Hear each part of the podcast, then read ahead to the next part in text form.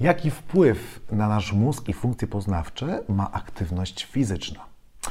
Czy istotna jest intensywność treningu, jeżeli mówimy o tym, jak wpływa on na nasz mózg? O tym dzisiejszym odcinku Trenerów Umysłu serdecznie zapraszam.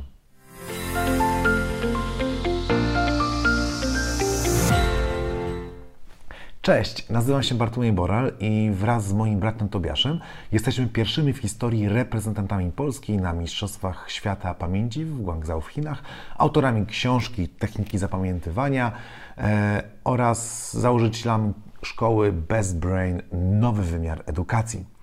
Na tym kanale uczymy tego, jak łatwiej zapamiętywać, jak efektywniej się uczyć, jak być kreatywnym, jak wspomagać procesy myślenia, po prostu jak żyć w większej zgodzie i przyjaźni ze swoim mózgiem i korzystać z niego jak najlepiej.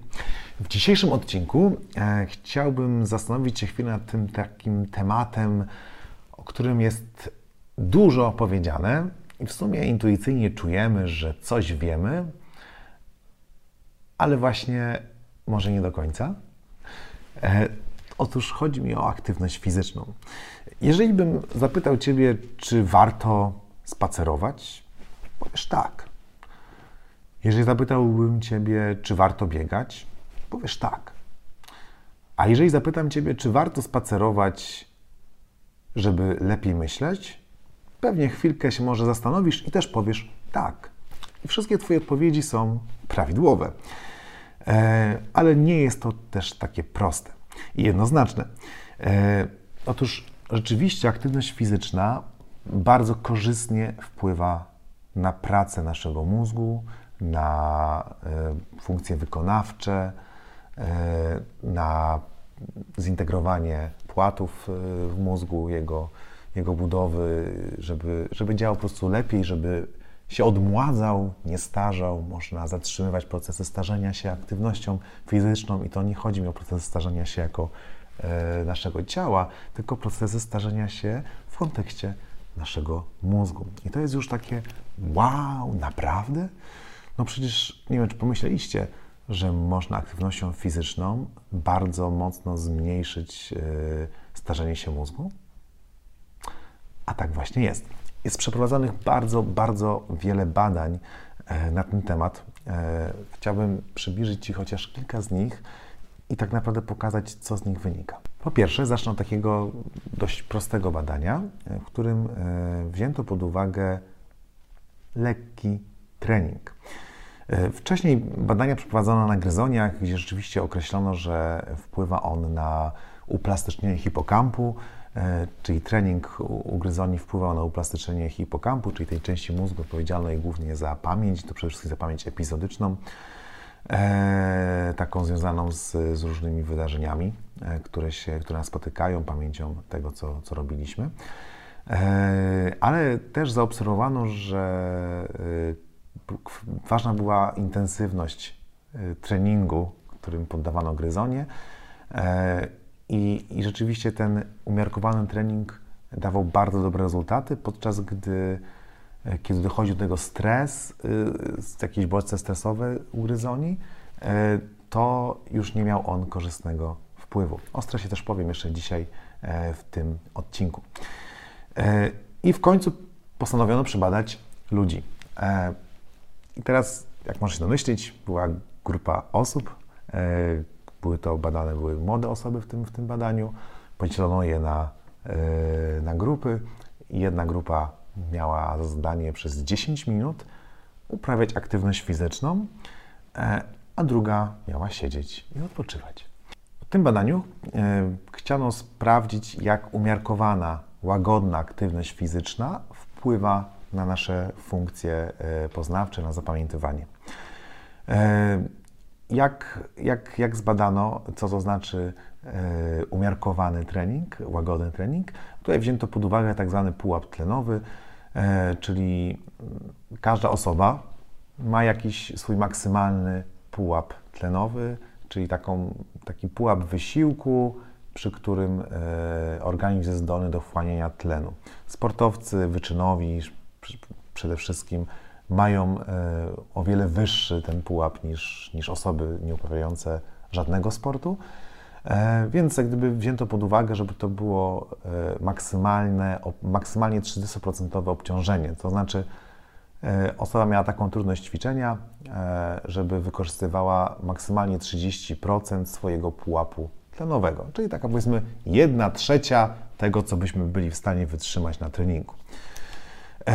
Po 10 minutach grupa ta miała, miała chwilę odpoczynku, 5 minut przerwy, a druga grupa przez 10 minut odpoczywała i przystąpiła od razu do, e, do testu.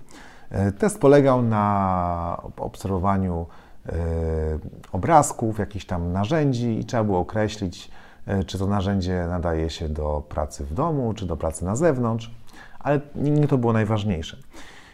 Potem przez 45 minut obydwie grupy oglądały bez dźwięku filmy.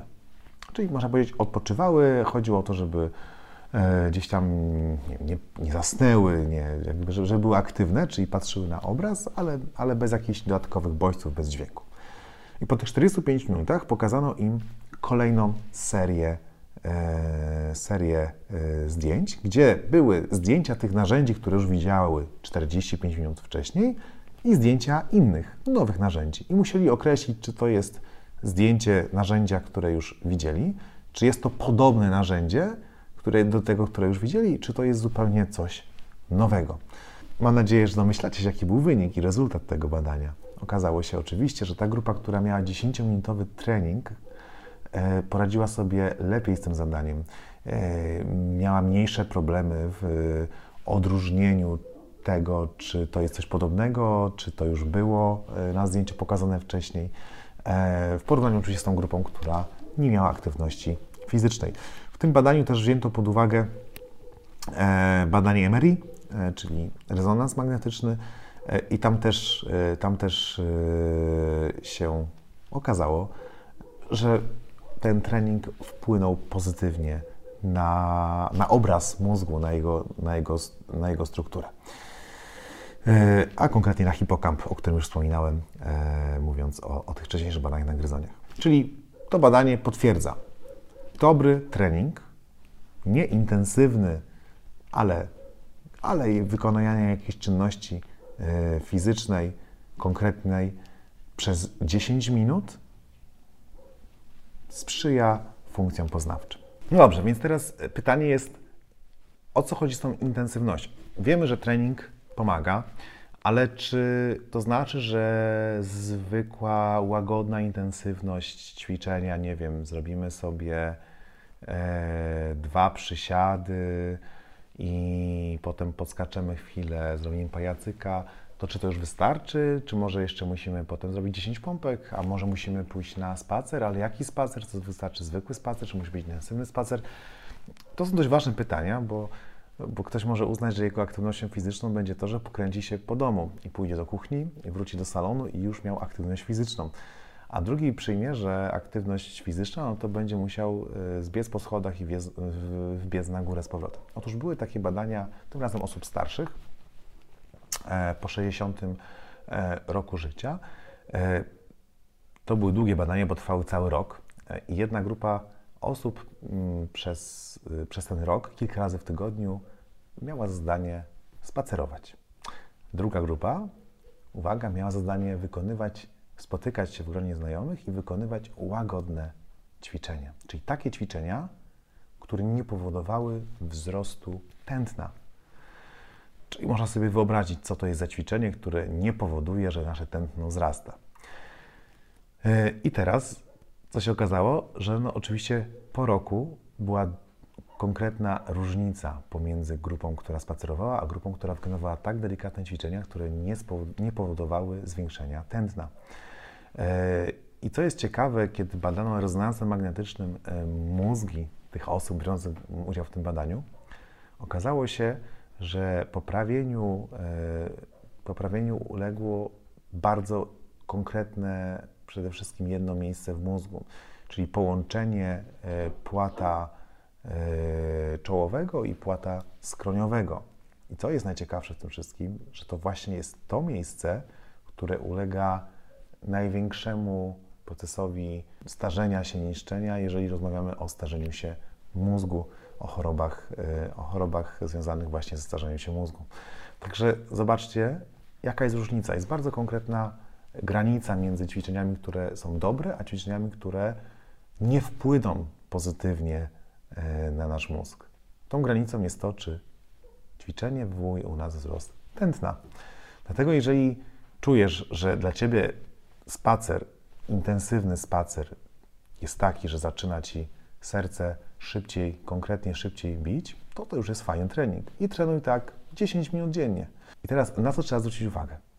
Należy pomyśleć o tym, że taki trening jednorazowy nie przyniesie nam od razu rezultatu. Oczywiście trochę się dotlenimy, y, będzie nam się może lepiej myślało, będziemy bardziej kreatywni, o czym jeszcze za chwilę powiem, ale bardziej chodzi nam o to, żeby to było coś długofalowego. Oczywiście y, były badania, które pokazywały, że na przykład u dziewięciolatków już 12-minutowy e, trening w postaci biegania powodował wzrost y, rozumienia tekstu czytanego, uważności. Jak gdyby to jest w ogóle y, fenomenalne i, wspaniałe, ale jeżeli chcemy osiągnąć długofalowe efekty związane z, ze zmianami strukturalnymi w mózgu, mm, to powinniśmy taki trening wykonywać regularnie. Może nawet nie codziennie, ale na przykład trzy razy w tygodniu udać się na 20-minutowy intensywny spacer. Też, też badano, e, jak bardzo e, trening redukuje nasz stres, a wiadomo, że stres bardzo blokuje pracę umysłową. Poddano osoby e, testowi MIST. To jest taki, taki test, który polega na, na tym, że patrzymy na ekran i zliczamy pokazujące się cyfry i od razu udzielamy odpowiedzi wiemy, czy nasz wynik jest dobry i poddamy kolejną iterację i kolejną i kolejną tego ćwiczenia ale poddano tą grupę dużemu stresowi, bo powiedziano, że przeciętnie wynik w, ty, w, ty, wynik w tym teście to jest 80-90% poprawnych odpowiedzi. A na komputerze tej grupy, która była badana, e, za każdym razem, niezależnie jaki podała wynik, czy trafny, czy nie, tych odpowiedzi dobrych to było tylko około 20, 40, 45%. Co, jak można się domyślić, powodowało dużą frustrację sam fakt, że był to jakiś test, sprawdzian i jeszcze mam złe odpowiedzi, gorsze dużo niż średnia, o której im powiedzieli, e, tylko że zrobiono wcześniej jedną rzecz. Część osób miała za zadanie przez 30 minut ćwiczyć, a druga grupa nie. I okazało się, że ta grupa, która ćwiczyła, miała dużo mniejszy poziom kortyzolu, czyli tak zwanego hormonu stresu, i zupełnie e, mniej stresowo podeszła do tego testu. Czyli trening fizyczny nie tylko poprawia nasze funkcje poznawcze, wykonawcze, zapamiętywanie, ale też pomaga radzić sobie ze stresem, który jest ogromnym niesprzymierzeńcem, przeciwnikiem w efektywnej nauce. E, też są badania na to, że dobry 20-minutowy y, porządny spacer wpływa na naszą kreatywność. Jesteśmy po prostu bardziej kreatywni. E, I ta kreatywność utrzymuje się od godziny do 4 godzin po takim, e, po takim treningu. Pamiętaj, chodzi o to, żeby wzrósł Ci puls. Nie chodzi o spacerek e, delikatny, tylko o coś bardziej konkretnego. Intensywny spacer, bieg, intensywny trening jakiś, jakiś w domu. Nie chodzi też o to, żebyś trenował na maksimum swoich możliwości. Te 30% Twojej wydolności, jeżeli wzmacnia Twój puls, to jest już super. Znaczy wzmacnia, czyli zwiększa Twój puls, to już jest super. E, I może sobie myślisz, no dobra, ale ja przecież chodzę. No przecież muszę pójść do sklepu, odbieram e, wnuczka ze szkoły, albo idę na uczelnię, nie wiem w jakim wieku jesteś. No i robię te 5-6 tysięcy kroków dziennie. Tak mniej więcej przeciętnie mówi się, że teraz yy, akurat Amerykanie robią kroków dziennie co wcale nie jest tak mało. Ja jakiś czas temu zacząłem mierzyć sobie, ile tych kroków robię dziennie i te 5-6 tysięcy to naprawdę nie jest tak mało. To już człowiek ma poczucie, że naprawdę coś, e, coś się rusza. E, ale zbadano, ile kroków dziennie robi plemię w Afryce, które cały czas zajmuje się jakimś łowiectwem, zbieractwem.